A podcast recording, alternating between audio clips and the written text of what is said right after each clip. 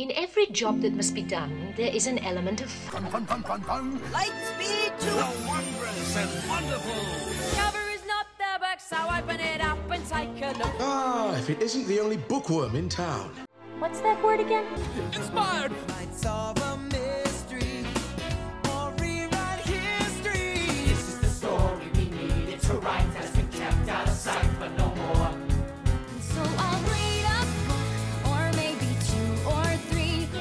Fun to hum a happy working song. Ooh, a happy working song. I have to sing. I have to play. The music, it's it's not just in me. It is me. We're happier when you don't sing.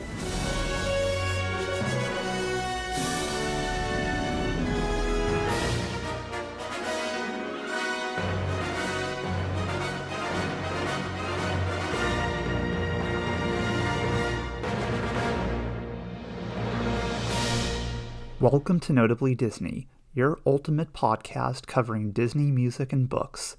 I'm Brett Nachman, your host.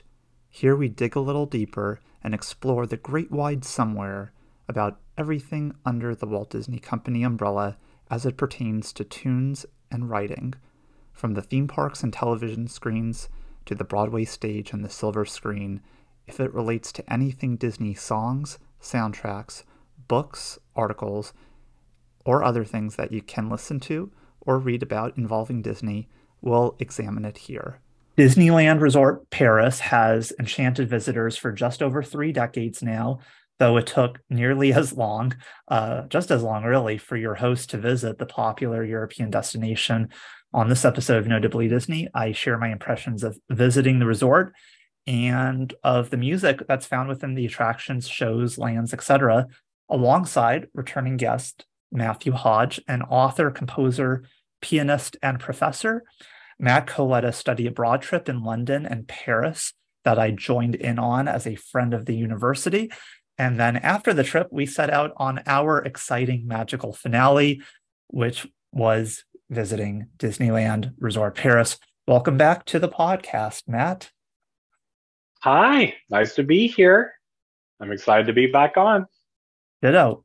And we had a, a very exciting time in a new and fresh Disney destination. What was it like for you in when we talked about the notion of extending the trip to check out the resort? You had never been there. Certainly I hadn't. Yeah, I was excited. Um, I'd been to Paris uh, a couple of times before, but I'd never been to Disneyland there. And I remember the, the first couple of times I was there that I would um, I was feeling the FOMO of like, oh, I'm so close to it, but I can't I can't go. I'm too busy. Um, so I was really excited that we would uh, get to go and get to experience something. Um, uh, it's rare for you and I to have uh, something to talk about Disney related that we both haven't uh, experienced before because we're both very much Disney nerds and have lived a life full of Disney stuff. Um, so it was exciting to to get to go and to get to go with you and for both of us knowing we're both doing something that we haven't experienced before. Do you remember uh, as a child or in your younger years what your earl- what your exposure was to Disneyland Resort Paris? Um, I don't remember hearing much about it as a as a kid. I remember so I think I told you part of the reason why, which I'm sure we're going to get into when we talk about specifics. Um, uh, so many, so many of the things I loved about the the resort, because uh, for whatever reason, and maybe this is just a stereotype of it or whatnot, I felt like as a teenager and young adult, when I would hear or read about the international Disney parks, Tokyo Disney always came up. Like that was the bar. Like that was the one people always at least like the what i would hear and read. I it always went to that one i guess because you know there's a lot of technological advances and really cool vibes and whatnot. And i remember hearing i think because you know it's reported that disney the when it first opened disneyland paris it wasn't you know the biggest success of the company's career. Um, and so i think i had in my mind that it was like it was going to be fine and okay and great to see just because it's you know I'd never been there before. But I sort of had seeds planted in my head that you know it wasn't the best international park like Tokyo so much better. And the few things I had heard about it over the years was about how it wasn't a huge success in the beginning and how it kind of had to take time to build and find its place um, uh, in the culture over there uh, and so I, I, went in with such little expectations. I, I hardly knew much about it.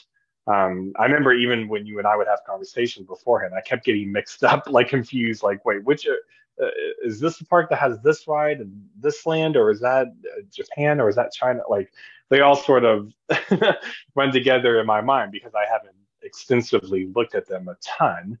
Um, honestly, one of the first times I really uh, read a lot about Disneyland Paris was when I wrote my book, um, the, my first book about Disney and jazz.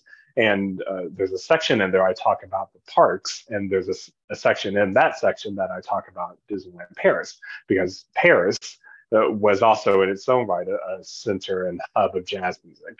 So I got to write about that, and that was really the first time I I read that I took effort to read much about Disneyland Paris. It wasn't because I wasn't interested. I guess it was just in my head of, you know, uh, I uh, when when am I going to get to go there? Because this was sort of a last minute thing. You know, this trip was only about a year in the making. Um, so it was about a year, year and a half ago when we started talking about you uh, coming on the university's trip and then us building into it while we're over there at Disneyland Paris.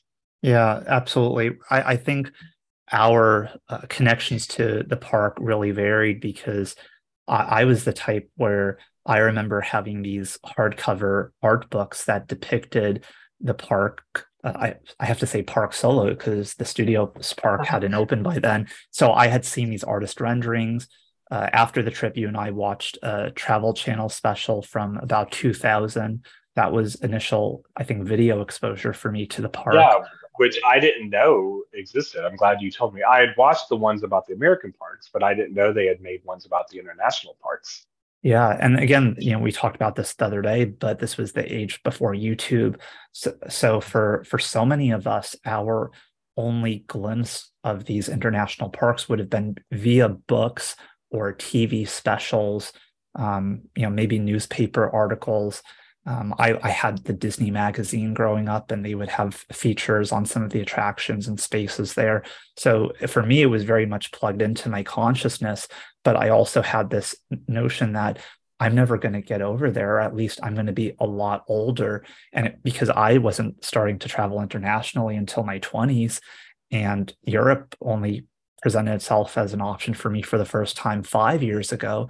So consequently, uh, once once the the doors had been opened, so to speak, I, I knew that I wanted to get over to Disneyland Paris, and um, that's why I was so thrilled that this opportunity presented itself as it served as a, a natural extension of the trip and a, a, gateway for you and I to um, go to a really cool place that um, increasingly I think you had be- become more oriented to. We had talked about and watched the Imagineering story documentary and a lot of the Beyond the Attraction uh, specials on Disney Plus that highlight um, attractions that have a presence at Disneyland Paris. So it, I think yeah. the uh, exposure has uh, widened quite a lot for us in recent years with Disney Plus, but also um, you know just further further exploration. Well, and I also think I don't know about you. I uh, growing up, I don't think I really knew anyone that had also visited the Paris resort. So I also I also hadn't really heard people talk about it in real life. I'd only really met because um, I had met some of your friends in in the last year since we knew we were going, who had a couple of people that you knew that you had been, and getting to hear about them. So I think that also contributed to not that I wasn't interested, it just sort of wasn't on my radar because I didn't even have I never met anyone that talked to me about it. It was like, oh, you got to go. It just wasn't on the radar in my life. Had you met anyone like growing up that had been and talked about the Paris park? Yeah, I do remember someone in elementary school, I think, who had gone potentially, if I recall correctly. But yeah, even in my you know co- college years, I just didn't have many friends who loved Disney. It wasn't until really I entered the podcasting world and um, had met folks in, in other spaces that I uh, was connected with folks who not only had an appreciation for Disney, but also had that experience of the international park. So, um, yeah, but I can think of you know on one hand really my non-disney podcasting friends who who have been to disneyland paris um, so uh, in in that sense it really felt like that despite it being perhaps the most visited tourist destination in france or i'm sorry the most visited tourist destination in europe that i didn't have that direct connection um, among folks in my space so that was very exciting for me like this felt like uh, you know new territory for us to to explore in our Disney fandom. Yeah, absolutely. Well, let's talk about our um, impressions of the parks.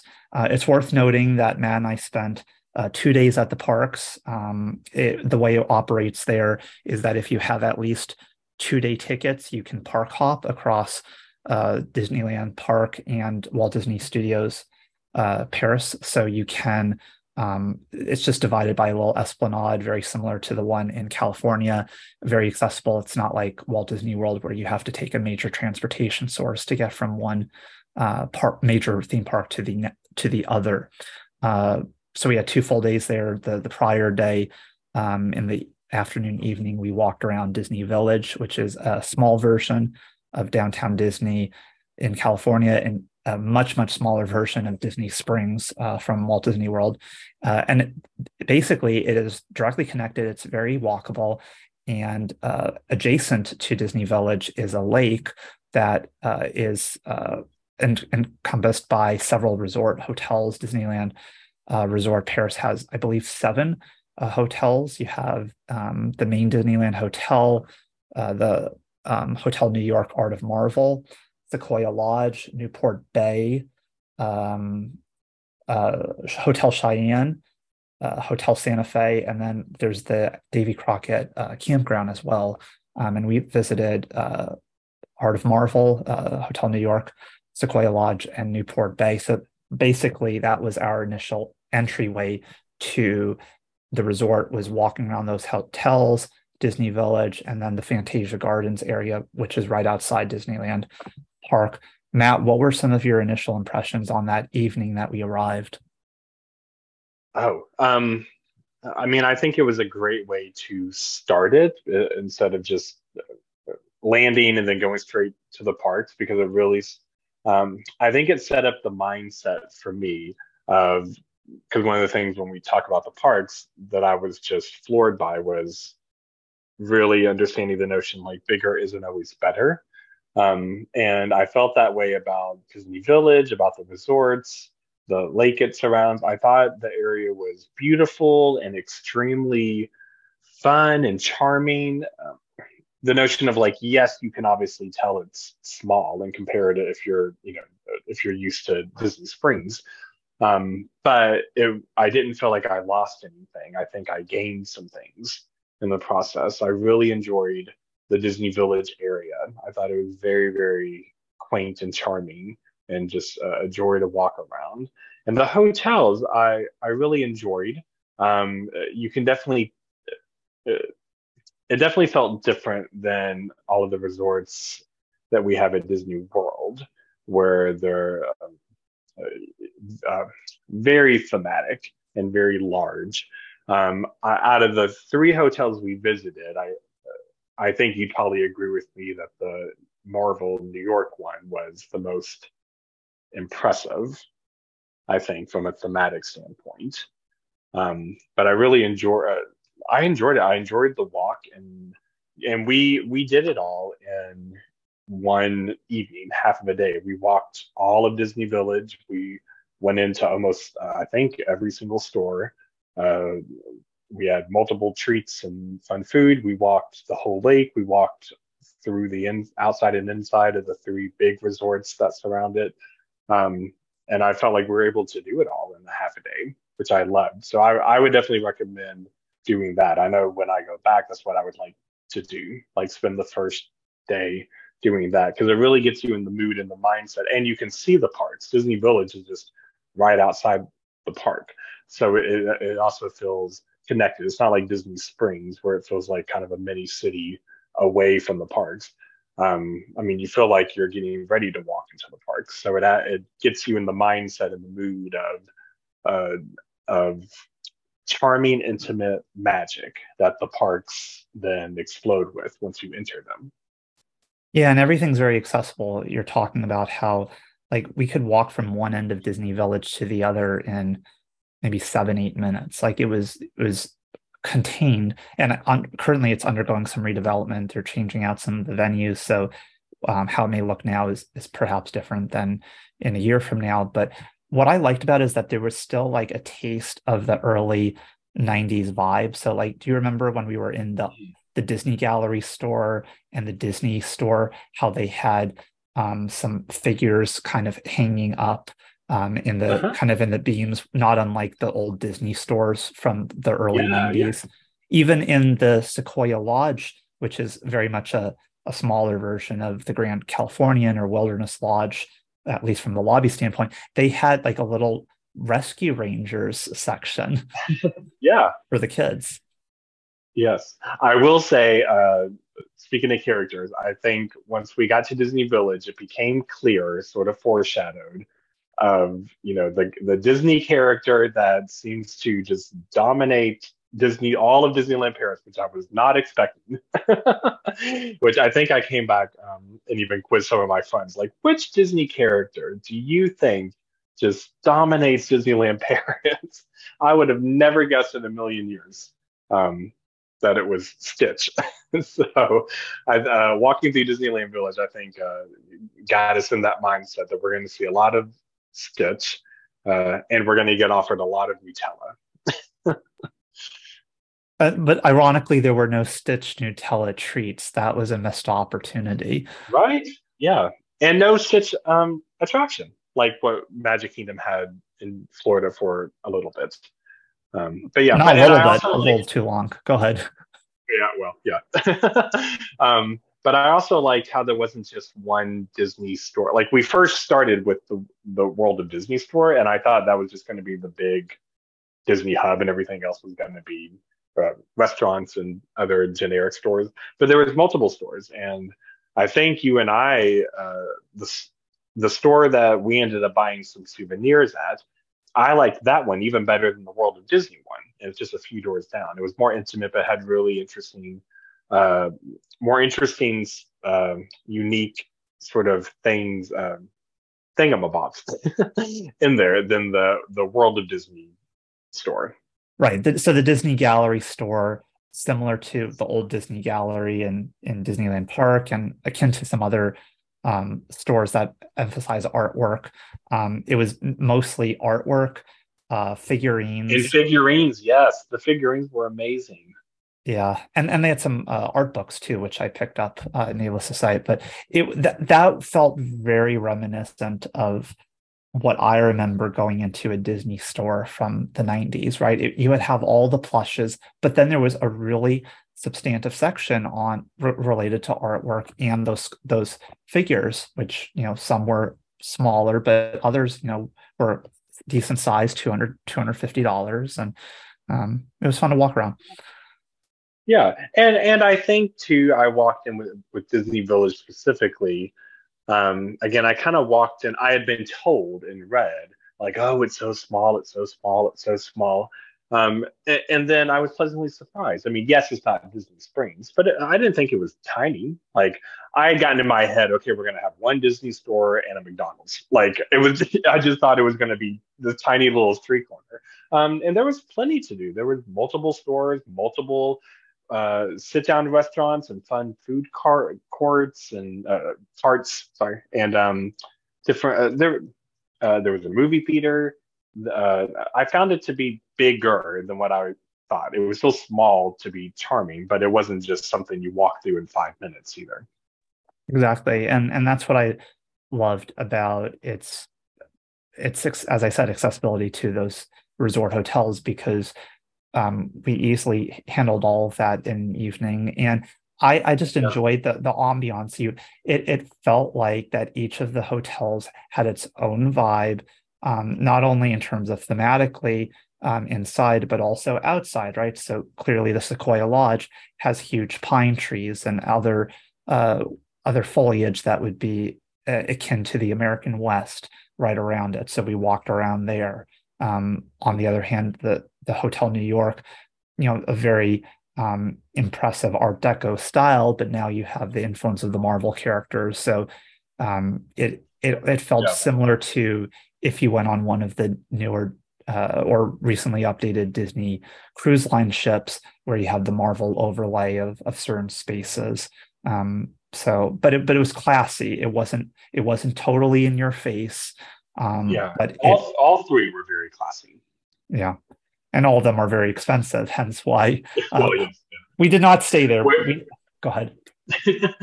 no, yeah, no, we did not stay there. Would you agree with me that I think out of the three ones that we visited, which I think are like the major ones because it's the ones that surround the lake outside of Disney Village. Um, my opinion was that the, of course, you know the names of them. I, I'm horrible with names.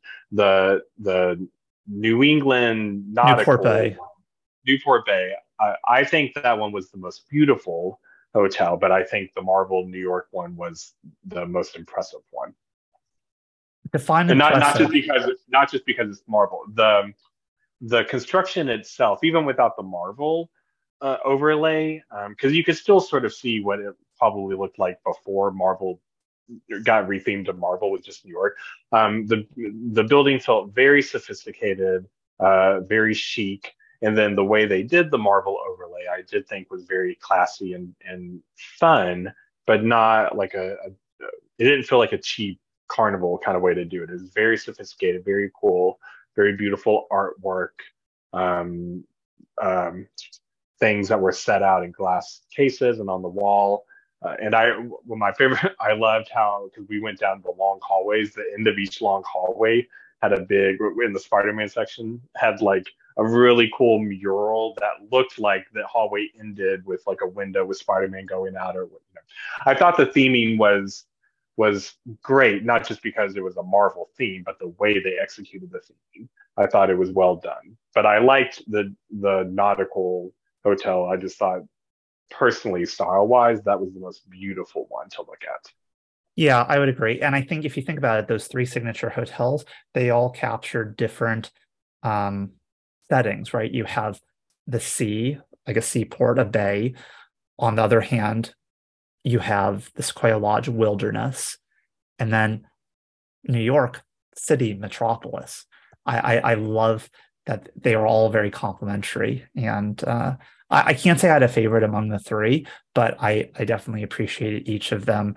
Um, I was disappointed though with the lobbies not being impressive for really any of the hotels. Like none of them had like seven story lobbies with a grand chandelier or anything yeah. impressive in scale. But that's a, a little a little especially especially the wilderness yeah. themed one um, I yeah, I, I that was the only one that I walked in and was pretty disappointed.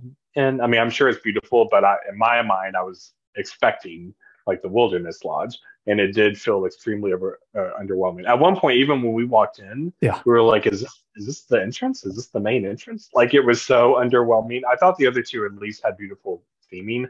Uh, the Wilderness one, I thought um, felt uh, the most lacking and underwhelming. Yeah, it was lackluster in in that regard. Yeah.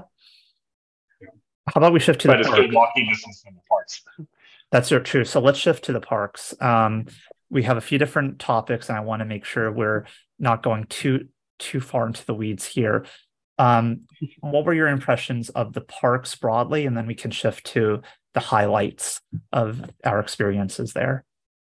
Oh my gosh, I was so Um, and I'm so happy to get to come back on this. Po- I joked with you like last time I was on this podcast a couple of months ago. It was just I was just a water uh, a waterfall of negative stuff because I was all the stuff I hated about the Hercules thing, which broke my heart. So it feels so great to come on this episode, and it's like 95 percent positive. I was so I think just because I walked in with with such little expectations, I was uh, floored with how much I loved it and was impressed by it. I mean, I know we'll get into specifics, but I walked out of there like dying to come back and and and in my mind comparing it to the American parks, it was like, good lord, this park is more beautiful. It has the best shows I've ever seen at Disney Park. It has some of the best versions of all my favorite Disney rides I've ever written. It is gorgeous to look at. The structure, the organization, the flow of it was beautiful. Like there were so many categories how I would judge Disney parks that this one not only uh, would be equal to the American parks, but in a lot of the categories, I would say it beats it. Like I, I was so shocked of how impressed I was by it and how beautiful I thought it was. I really thought I was going to walk in and do it once and go, okay, that was cute, you know, because my selfish American thing, uh, mindset thing. So, Matt, you know, Disney World is so big and massive, you can't even, that's apples and oranges. And uh, yes, it is half the size of Disney World, but I would say it has twice the charm, beauty, um, and the and what it does have, it does so well. Uh, yesterday, I, you know, my um, one of my really good friend Susan. She called me yesterday on the phone to just talk about the trip. One of the questions she asked was, "Oh, how was Disneyland Paris?" And I said, "Susie, it was so good. I I would I would say it may be my favorite Disney park ever." And she was like, "What? Are you kidding me? Are you kidding? You liked it better than the than Disney World, the whole city of Disney magic?" And I said, "I can't tell you how." Uh, how much my expectations were blown away by this park. And I'm not being dramatic. You were walking through the parks with me, and how many times did I just act like, oh my gosh, this is so much better than I thought it was going to be? Well, and that extended to how I felt, particularly on that first evening when we were walking around the Fantasia Gardens outside of the Disneyland Hotel, which itself is right in front of um, Disneyland Park. The hotel is being renovated right now, but because I was just saying to you, this is the most stunning entrance um, hmm. to a park. Um, you could say it's for both parks, but it's really closer to the Disneyland Park, and it, it was just lovely. Tons of people were taking pictures. You almost have these flower beds uh, towering over um, these walkways that ultimately descend into the park. Um, and that I think that's in that same spirit. That's how walking around the main Disneyland park felt is that everything was super ornate, clean, fresh, uh, with vibrant colors. We know from the Travel Channel special that part of that is because of the dreariness. The rest of the year, we had fantastic weather, which really aided our enjoyment. Crowds were kind of a, a mixed bag. Our first day was pretty light, second day more so. Um, but in terms of just the sheer beauty of of the main park, the main Disneyland park, I would say it it beats anything in the states in terms of just uh, how lovely everything was to look at. And part of that, I think, is a reflection of which we talked about extensively, a coherence of theming.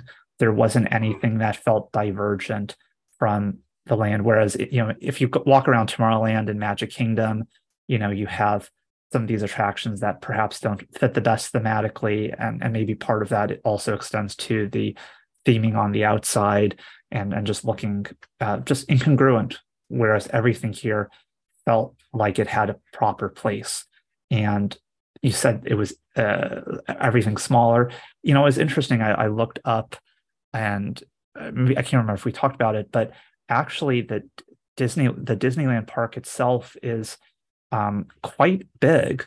Um, it just doesn't necessarily feel like that based on how perhaps based on the layout, based on um, the fact that you're you're enjoying the experiences in between the attractions in terms of just the the gardens and the foliage and the environment.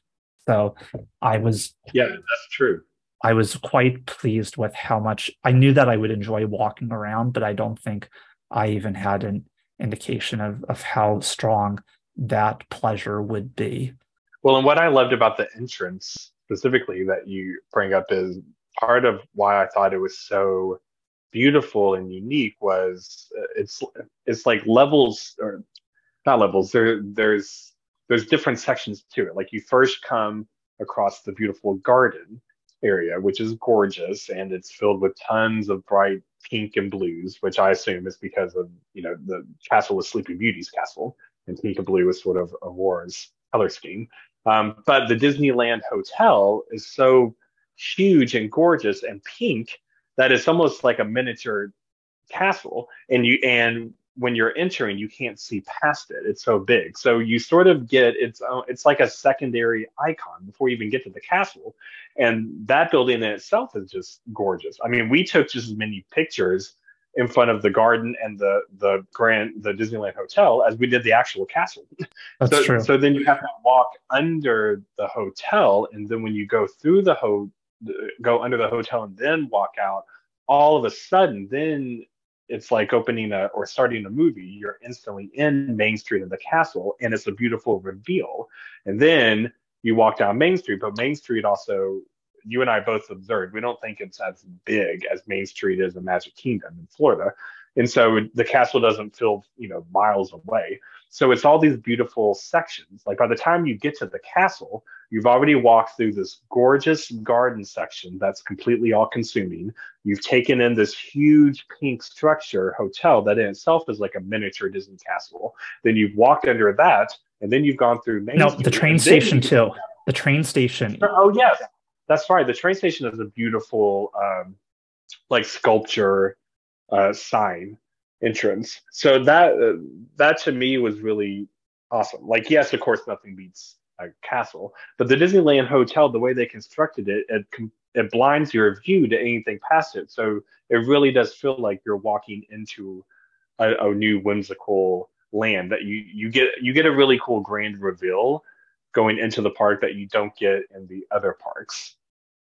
Yeah, I would agree with that. Um, and then so the four main lands here we have Adventureland, Frontierland, Fantasyland, and Discoveryland, which is their version of Tomorrowland.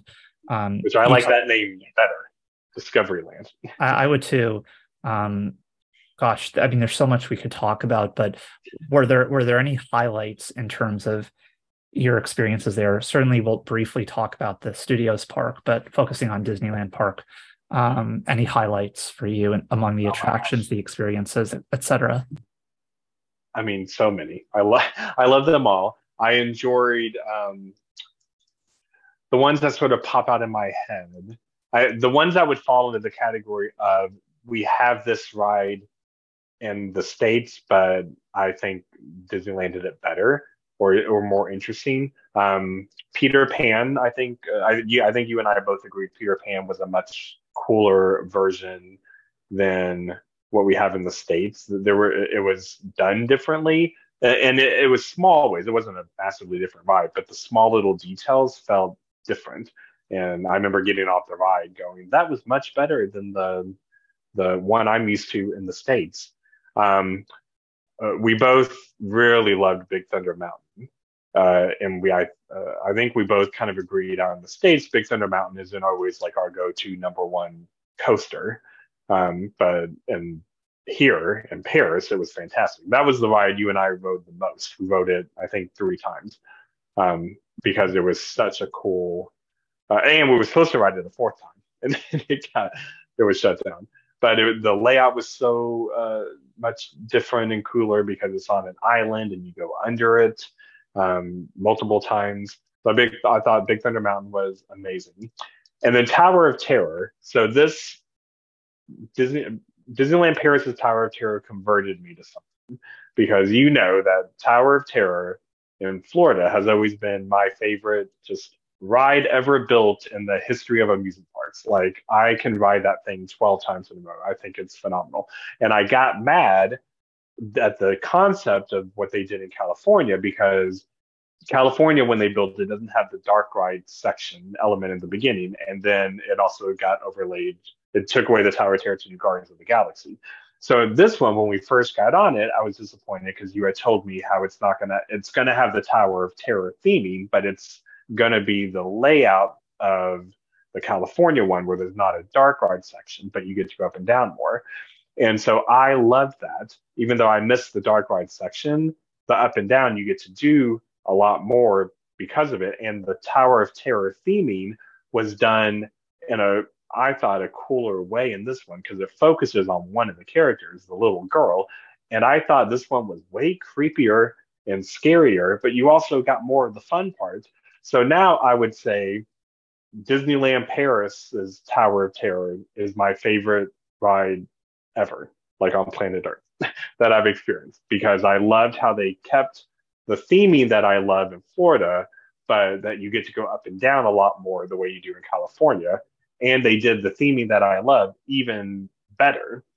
So that one I loved. I I tried to convince you to go on it with me like multiple like can we just ride it five or six times? We went on it three times, and clearly Matt's Yeah. excitement for this attraction prompted him was to so it prompted you to jump over our focus on Disneyland Park for the moment. Oh, sorry. but that's forgot. fine. Sorry, Disneyland Park. Yes. That's fine. Um we got a little preview. yeah. Sorry. The Space Mountain I think is interesting because there that one's very different. It's Star Wars. And uh I mean we wrote it multiple times. Uh, It definitely uh flipped our stomachs a lot. Like I was like we were we were almost going to write it another time, um, a third time, and I remember us both being like, I don't know if our stomachs can handle it. I that one to me, I I had mixed feelings on because it didn't feel like Space Mountain at all. They call it Space Mountain, or you know Hyperspace Mountain. Hyperspace Mountain. But to me, it was Rock and Roller Coaster, but Star Wars. Like nothing about it felt Space Mountain-y. It was Rock and Roller Coaster because it's more of a coaster. It has the over the shoulder harness. It goes upside down multiple times. I think I counted three times. Um, it does have a cool launch, but then the launch doesn't actually take you into the coaster. You launch up on the outside so people can see and, and go, ooh, wow, like look at it launching, like the Hulk at Universal.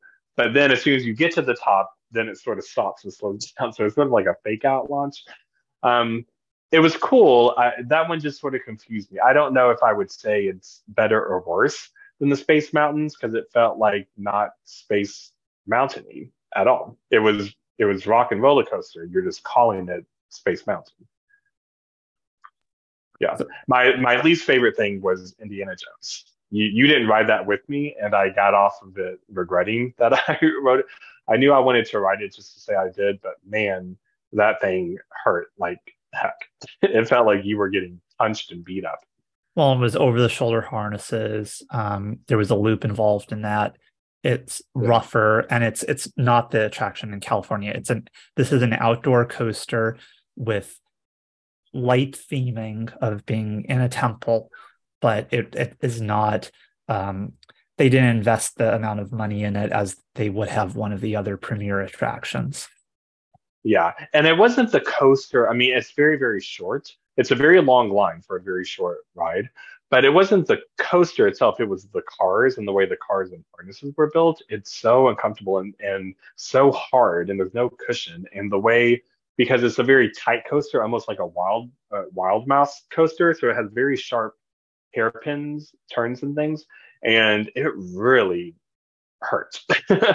like Space Mountain uh, at least they tried to make it comfortable, even though your stomach is flipping a lot. But this one, like, man, it just hurt. Like, I won't go back on that again. I'm glad I did it because I wanted to do it once, but I was almost limping out of the car. It hurt really bad.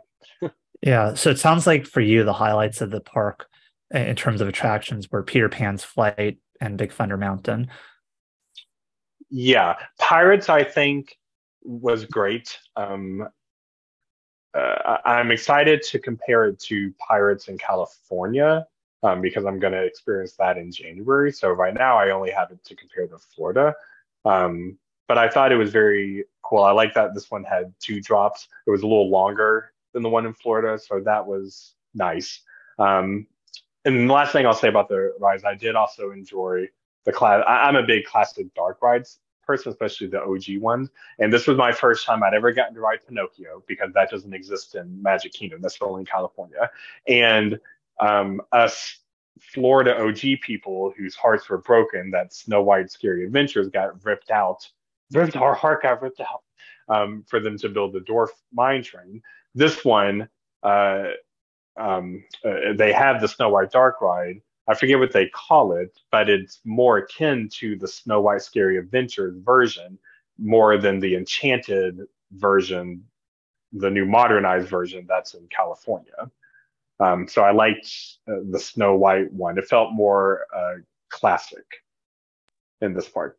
And then I also loved the the hedge maze, the Alice in Wonderland hedge maze. That was a lot cooler than I thought it was going to be. We spent a lot more time in there than I thought we would spend.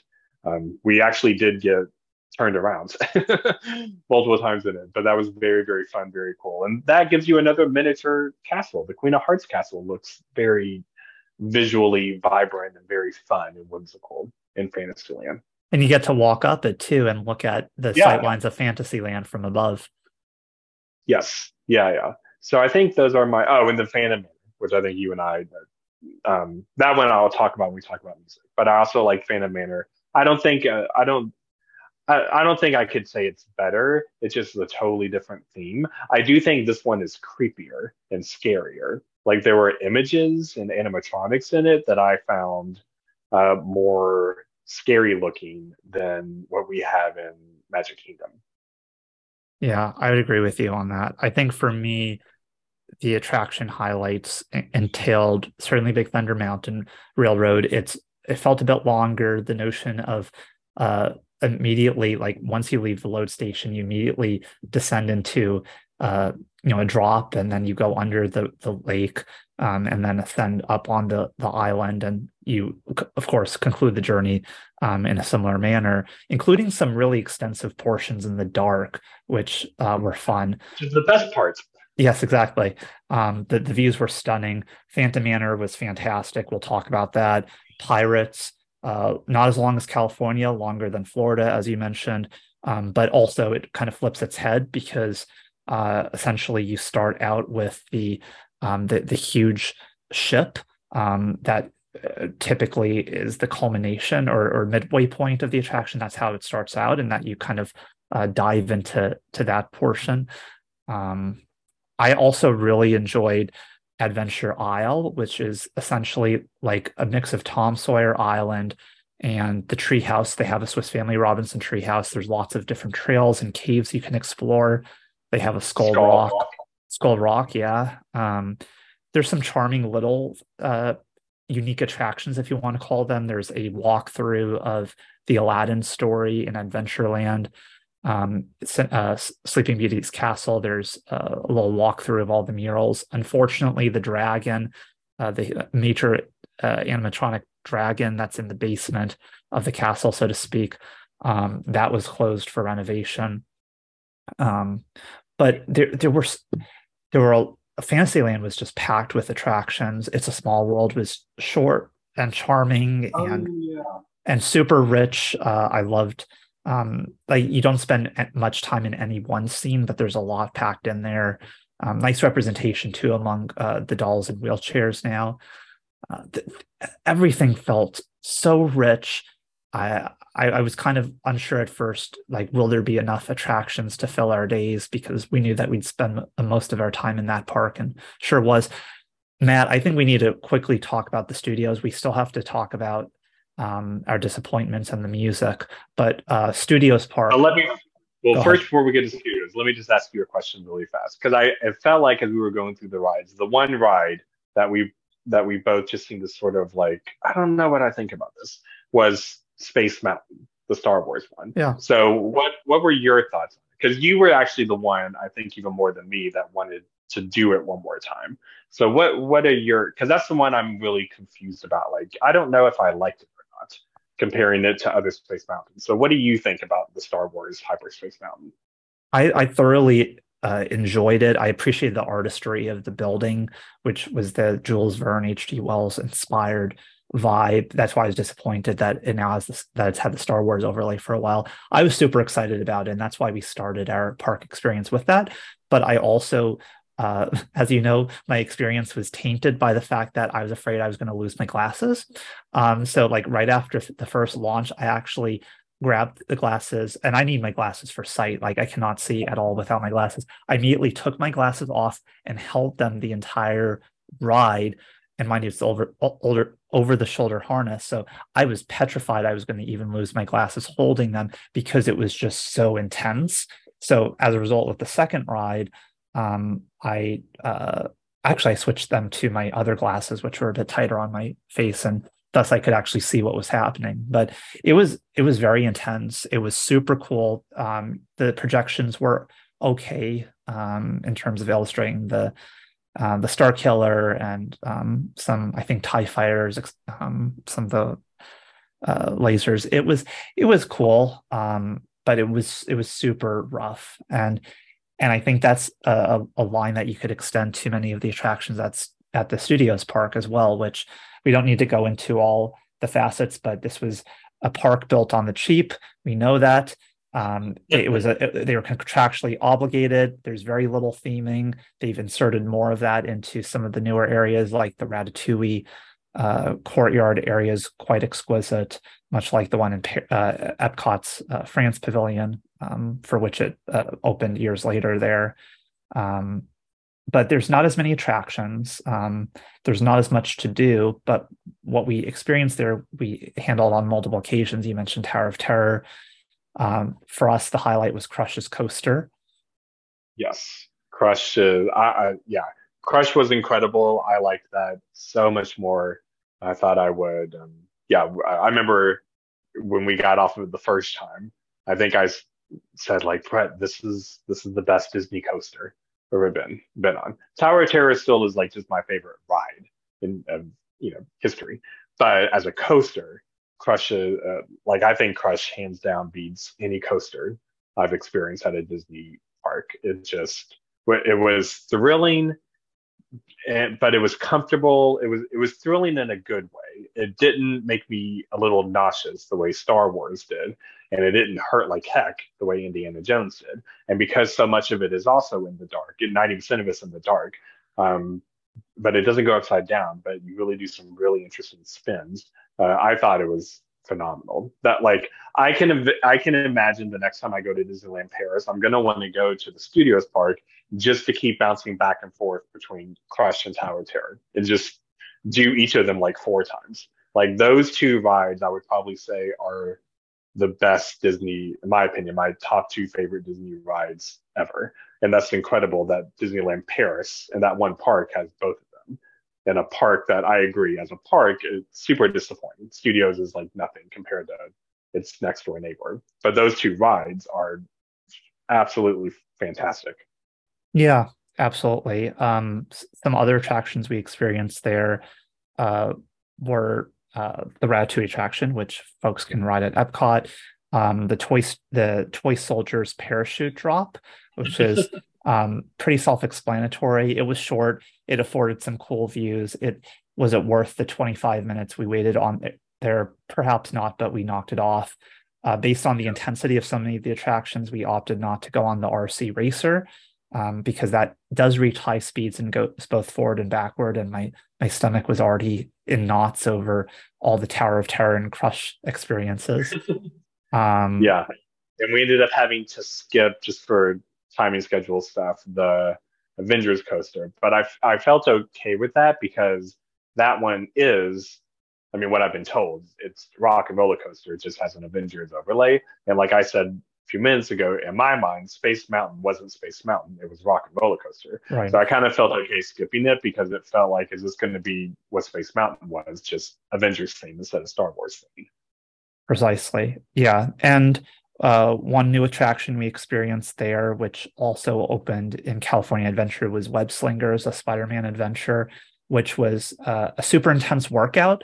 My arms were completely worn out after all of that. Uh, essentially, the notion is is that you're uh, as opposed to using the blasters for Buzz Lightyear, your your arms themselves are blasting spiders um, through the webs uh, that you sling out. Self-explanatory.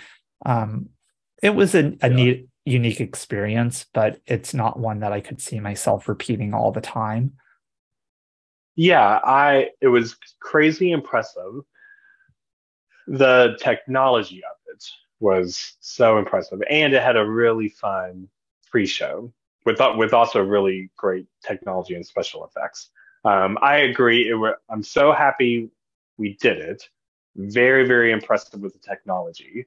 My arms also like really hurt afterwards. I was like, this is a huge workout. Um, I don't feel the need to ride it over and over, um, but very, very cool. Very, very cool, impressive technology being used.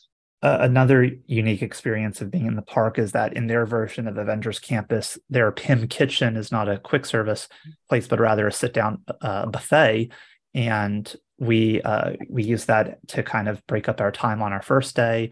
And the theming wasn't over the top, but there were some cool uh, nods to shrinking and enlarging food. There's a little interactive, or not even interactive, but there's a video display as you first enter that that shows like pieces of food uh like that are i think crawling along by the spider bots or something and then like that, that it goes through this little system and then it can explode in size or shrink and then that it also extends to the physical food where they have a giant burger or they have um you know tiny versions of of certain foods as well it it was cute and and uh very yeah. smart it was fun. Yeah, I'm trying to think of some of the food. We had a, a huge pretzel, and I had a salad where you could get like teeny tiny little shrunken eggs, but massive croutons. Um, and the desserts, they had like tiny, cute little dessert shooters. And then burger, you could either get like a tiny shrunken slider or a massive piece from like a, a huge sandwich. Um, yeah, definitely fun theming um, you know, of course, what you're paying for is the theme and to sit down in air conditioning for a little bit. Um, it did stink because we were only a party of two for that meal that we kind of, we basically like got put at a table with another family. That's what it felt like. so it was a little, and we were in the center of the aisle. Um, but it was, yeah, it was fun. I don't know if I'd rush to go back. It was, it was uh, normal common food that you could have anywhere. But what made it fun is the theme and the, the sizing of the foods. Yeah, I would agree. And you know, one of the common negatives I've always heard is that the food stinks at Disneyland Paris. I can't say I was super disappointed with anything other than that it was just hard to find certain types of food, um, which we can talk about with our disappointments. But quality I felt yeah. was overall akin to the American parks. Yeah, I thought there was there was good food, and you know, originally too, we weren't going to go to Pym Kitchen. We were actually gonna. We really wanted to try the Agrabah Cafe because that had a, a, bit more of an interesting flair for the food, but it's closed for renovation, so that's why we went with Pym Kitchen instead. Yeah, absolutely. Matt, any other highlights you want to share about your time at the resort before we shift into disappointments? Well, the show, the entertainment is also phenomenal. The the nighttime shows and the show shows. um, yeah, so let's talk about those. Let's fold those in. Actually, let's just fold those in now because we we okay. th- I know we both thoroughly enjoyed all three of the the main shows that we saw. So let's talk about them. Yeah, yeah, those also fall into the category of not only was I impressed, but I think it hands down beats the American versions. Both um, stage shows that we saw, the what were they called, like Mickey and the Magician and Rhythm of the Pride Lands. Correct. Uh-huh. Um, yeah, I, I, would. Both of those shows I think are better than any stage show um, at Disney World, including Festival of the Lion King, which I know people always go to, like in Florida for the Disney World. That that's the stage show to see. Um, but I thought these two stage shows, hand down, uh, hands down, beat beat them.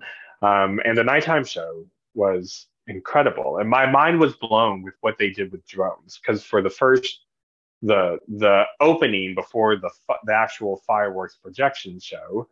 Um, that's when they did the drone stuff, uh-huh. right? Disney yeah. D-Light is what they call it.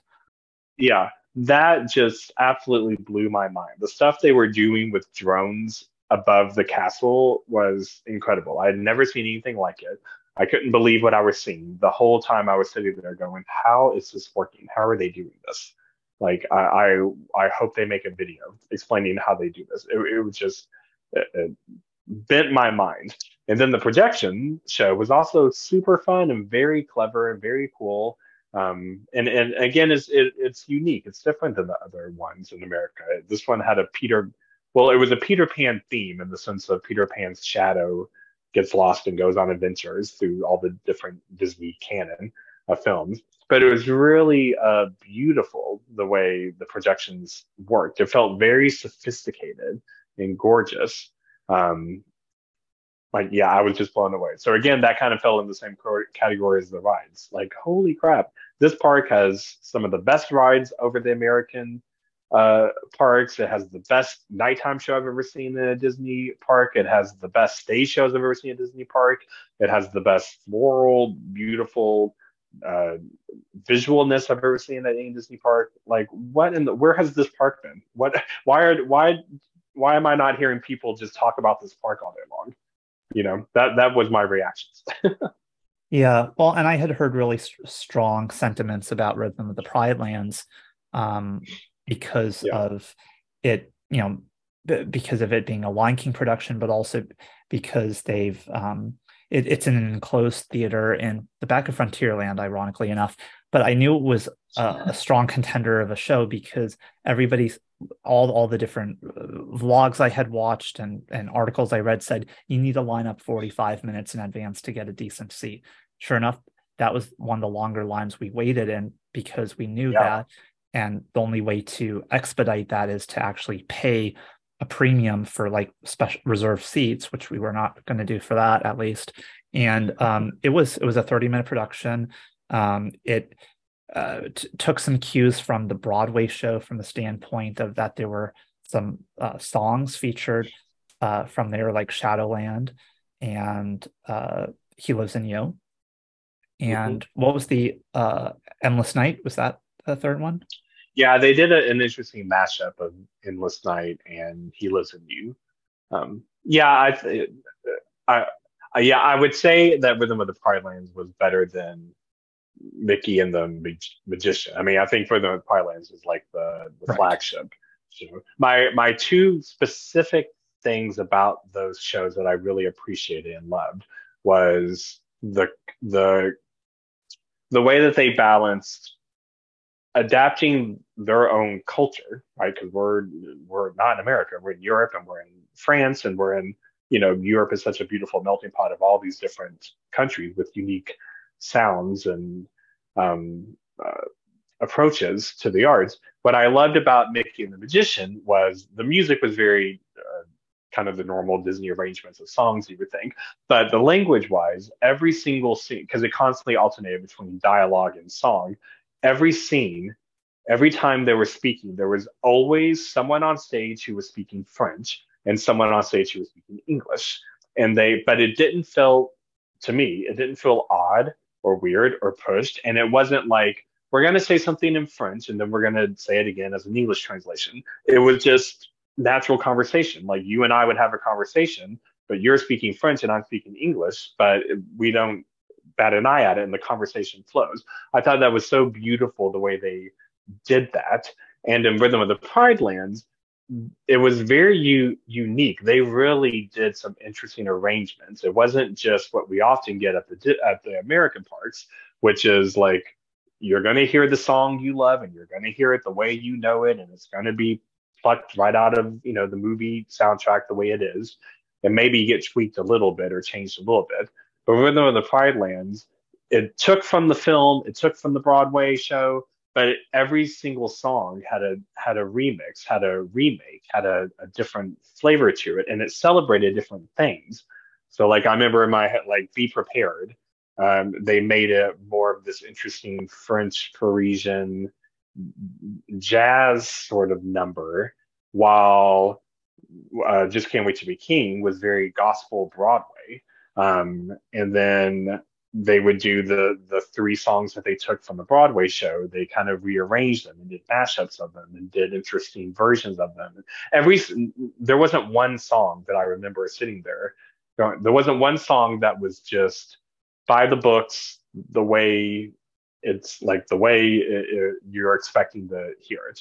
Um, but none of the remixes felt weird. It didn't feel like we're doing this just to you know be different um, because there's so much emphasis on visual movement and acrobats and beautiful Cirque du Soleil and gymnastics and choreography. So it just matched it. But it was really, it was a really fresh way of doing some of those songs. It was the most interesting versions I had heard of those songs since the Broadway show opened 20 years ago. Yeah, absolutely. I I would agree. Rhythms of the Pride Lands was probably the the, the best stage production I've seen in a Disney park. I I, I must admit that I have a, a kind of a soft spot in my heart for Aladdin musical spectacular, which you never got to see. That that was at Disneyland for a number of years, and or California Adventure in particular, and you can see a version of it on Disney Cruise Line.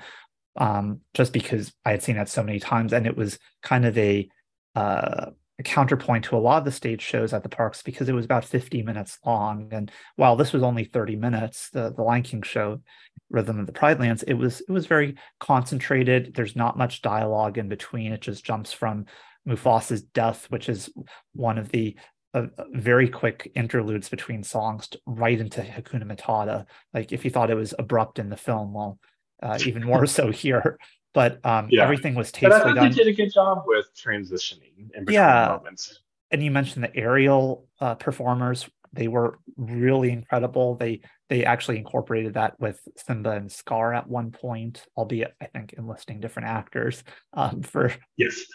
Yeah, that was yeah their battle. It was really cool. Their battle. It was like a yes. it, was, it was a dance off in the sky. yeah, exactly. It was cool.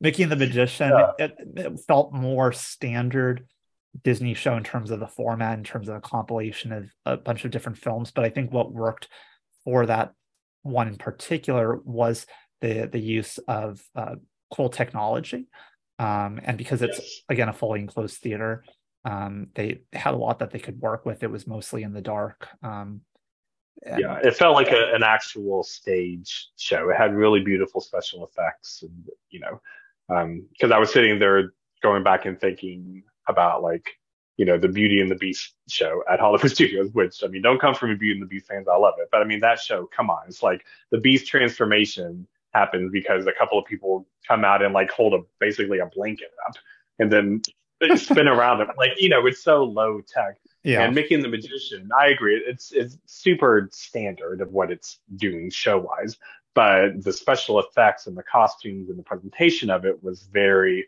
impressive. It wasn't a, a cheap looking show at all. Yeah, and then the fireworks show, Disney Dreams. We talked about that being marvelous. Um, and we we were wondering we were we are riding some of the attractions leading up to it, and we're like, where is everybody? Like the lines aren't so bad. Well, everybody was on Main Street. It was wall to wall people. Um, yeah, Matt, let's briefly talk about disappointments um, during our time at the resort. Anything that stands out to you? Um, I there's only a few things I can think of, but there's also solutions to them. So, like for example, yes, Studio Park is incredibly underwhelming compared to Disneyland Park, but it's not like uh, Disney World, where you know a lot of people sort of view Animal Kingdom as like a half day park, not nearly as a lot to do as the other three parks, but you still have to pay for it as an individual day park. I love that Disneyland Paris does the thing of if you buy a ticket, you instantly get to park hop. So really, it's someone and they're so close together. I mean, you we you and I just constantly went back and forth between. It's almost like the studios park if you just view it as an extension. Like it's just a it's just a, a fifth land that's just a little farther away. Um, then it didn't feel underwhelming. So I like that. If it was like Disney World in Florida, where they treated studio parks as its own individual park that you had to also pay for a whole you know, $80, $100 ticket to go in that and you had to pay extra if you wanted to get to park hop, then that would be incredibly disappointing. But to me, they solved that issue. Um, now it'll be interesting as they expand that park because they're adding a frozen section. And, you know, 10 years from now, if that park has doubled in size, will they change that and go to you have to pick one or the other and each one is its own individual park day? Then that'll be interesting. But I like that they they make park hopping easy.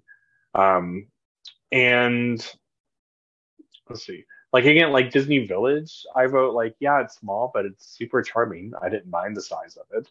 Um, the Crush Coaster is by far the one that you just can. it has the longest lines and it never gets short. Um, and it's because we notice like just the loading of it takes a long time because the cars only hold four people at a time. So I do think for that one, it's hard because it's the best ride, but it's such a long line to have to wait in, and you're forced to pay for the extra fast pass system. Um, the Indiana Jones roller coaster, like I'm never going to get on that again. Um, uh, very very hard. Um, the, there there is a lot of emphasis on Stitch, which I'm not a Stitch person. So, and I remember joking with you, there's a lot of bubbles. We we had a lot of bubbles in our faces walking around because the most popular toys, I guess, that they're selling are bubble machines. So it was just like there was a lot of bubbles by the by the the end of the second day. You and I were saying out loud, "I'm done with the bubbles. I'm done with them." Like I keep walking into bubbles. Um, but I think the I guess the most negative con, well, uh, you know, food that we spent about it was a 30 minute journey trying to find a dessert that we wanted because it's hard to find ice cream there. Um, the stuff, the the food places close at kind of random different times, and not everything stays open the whole time. And it's a lot of good food options, but it's a lot of sort of the same, like it's a lot of Nutella. Um, so if you're looking for something unique or different that's not Nutella, um, for like a dessert or a treat, you kind of you have to make sure you know where you're going. Look up what place with what menu, what time they close, because it was we kept running into things being closed by the time we were ready to get something. Um, but I think the Premier Access is probably the most controversial thing about the park because it's so different than what we do in our country. It's their version of Genie Plus. Yeah. But it, yeah, but you pay one one fee. It's super expensive, but you get all of the rides, all all the major ones. In. I think it covers ten, right? And you're guaranteed to get to use it for every single one of those rides between the two parts if you want to. And it is a walk on. Like every time we used it, we never waited more than like 15 minutes. Like most of the time, it was a walk on, and you don't have to play the game like you do at Disney World in Florida. Of you know, you, you buy it first, but then you got to wake up at seven. You got to set your alarm. Then you got to pick this, and the two hour window. and You can only have so many at a time, and then you got to make sure. Like, it, it's so stressful. Uh, I, I remember last time I was at Disney World, you just feel like you're on your phone constantly. You're trying to play this chess game with Disney Plus, plus your Disney Plus, the Genie Plus, plus you have to pay additional fees for the big rides, but you can only hold, you know, two for a day. There's a lot of rules. Paris, it's more expensive, but in my mind, it's by the time you add up what you would pay if you go to, to Magic, if you go to Magic Kingdom, for example, on the busiest day and you're having to pay for Disney for Genie Plus at the highest part of its fluctuating price, plus you pay for both extra individual lightning lanes, and you do that per person, like that adds up to a lot too. And I loved the Disneyland Paris version. By the time we got through the second day, in my mind, I'm I kind of think that would be better in America. It was like, yes, I'm spending more money, but I'm not nearly as stressed out about it. I know exactly what I'm getting for my money because you can buy Genie Plus and still not get to use it on any of the rides you actually wanted to use it on because of what time you logged on. And it lists, you know, 15 rides, but you only actually can use it, you know, a couple of times. Like the the Premier Access way, I love the idea that everything is there. You're guaranteed to get to use it on everything you want, and it's not time. You you choose when you go on it, and it really is a walk on. Yeah. Um, and then you also have the option for individual rides. So the second day, you and I didn't do Disney Premier Access, but the package, but we still paid for it a couple of times for individual rides. And for most of the big rides, you also have that option. And you get to do that. And that um, that's different than also how they do it in America. Well, they have So, individual I- lightning lanes in, in the States.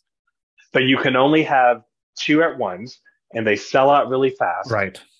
Like everything about it, Yeah. like going into it before we got there, it was a hard pill to swallow of how expensive it is because it's a much bigger one time price than what you pay at, in America. But by the time we got through the trip, I liked it much better than the American system. And I don't, I mean, I don't know if I want to say I wish we had it in America because it is expensive, but I kind of wish that was also an option. Like Yeah. as a separate way, if you want to do it this way, because I think I would pay for it. I will definitely pay for it again when I go back to Disneyland Paris.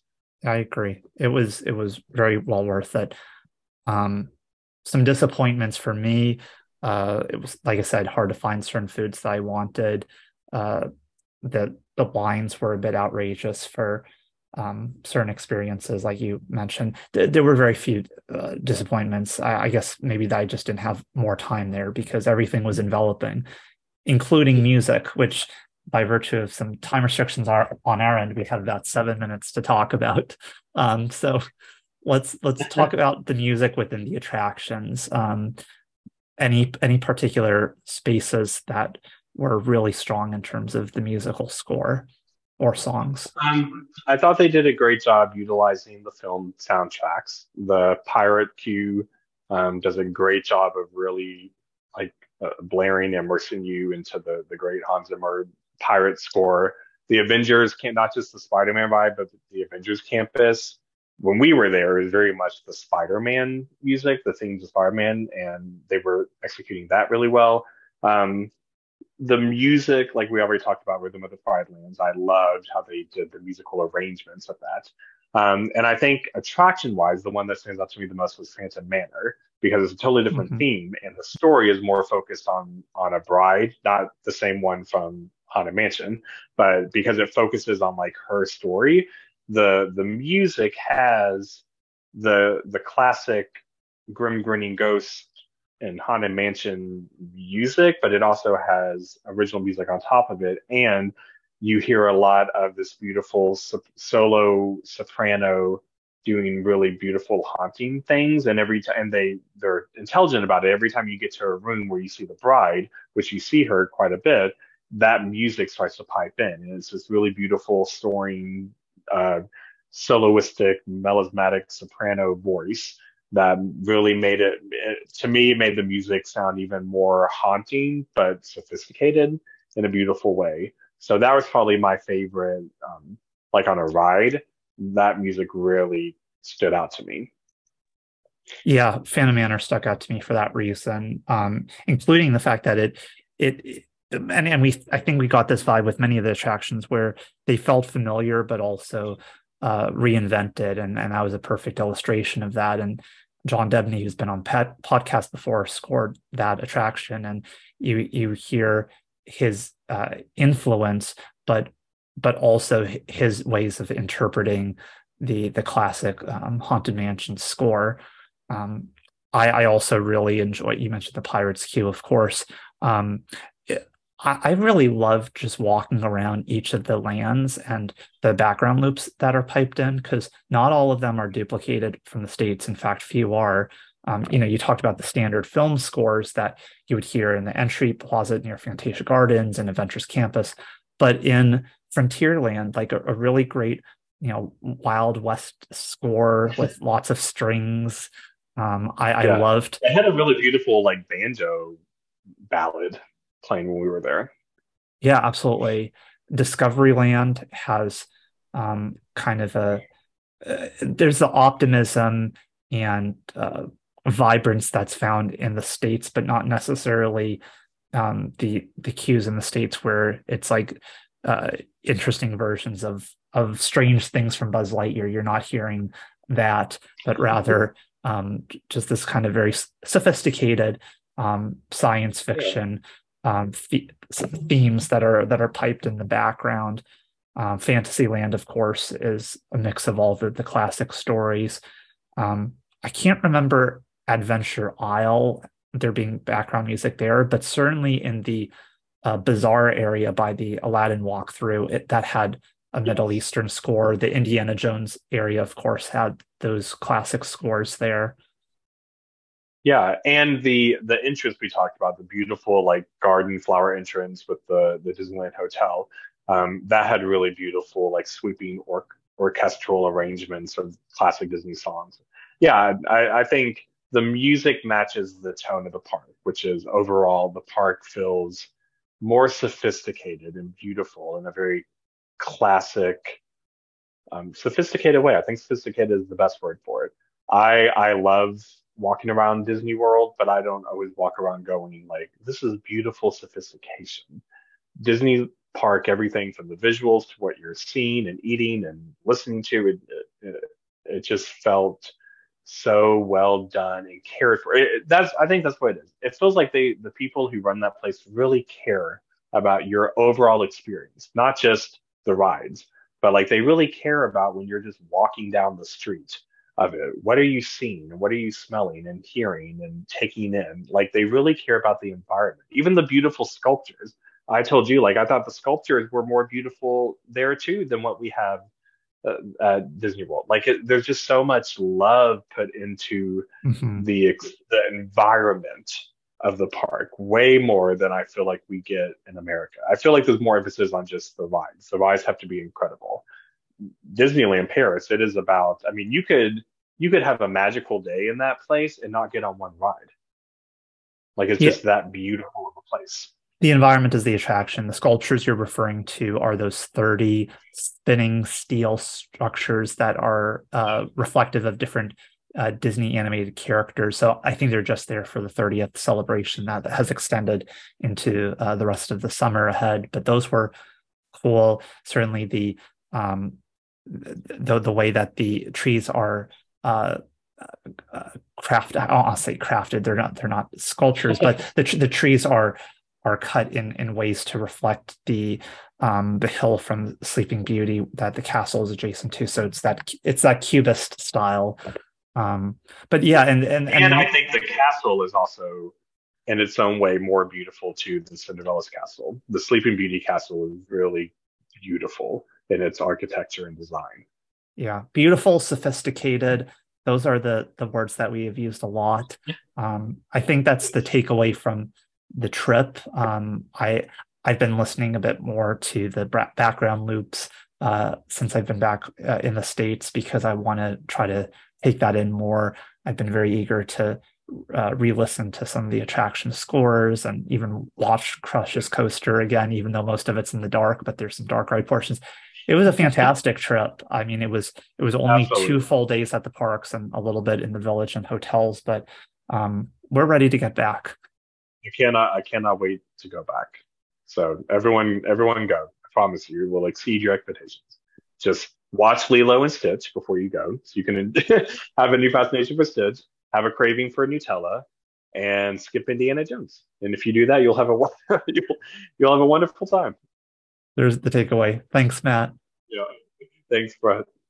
And thanks again to Matt Hodge for joining me on Notably Disney. Clearly, we had a very fun time at Disneyland Paris, a destination that I would highly encourage folks to visit if they have the opportunity to go to Europe and specifically France and being in Paris, a, a must see for sure.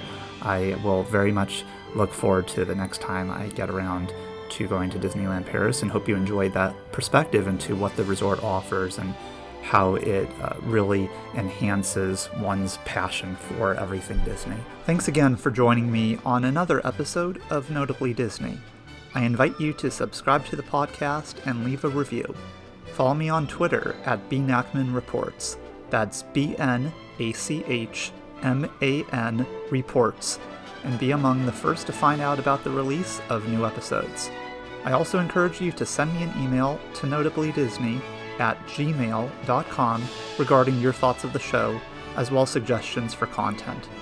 So until we turn the page on another chapter, I'm Brett, and thanks for listening to Notably Disney. Notably, Disney is not affiliated with the Walt Disney Company or any of its subsidiaries. Consequently, the perspectives and opinions expressed by the host and guests are strictly theirs and do not represent the views of the Walt Disney Company and its employees. The main purpose of the Notably Disney podcast is to offer information and critiques about the Walt Disney Company.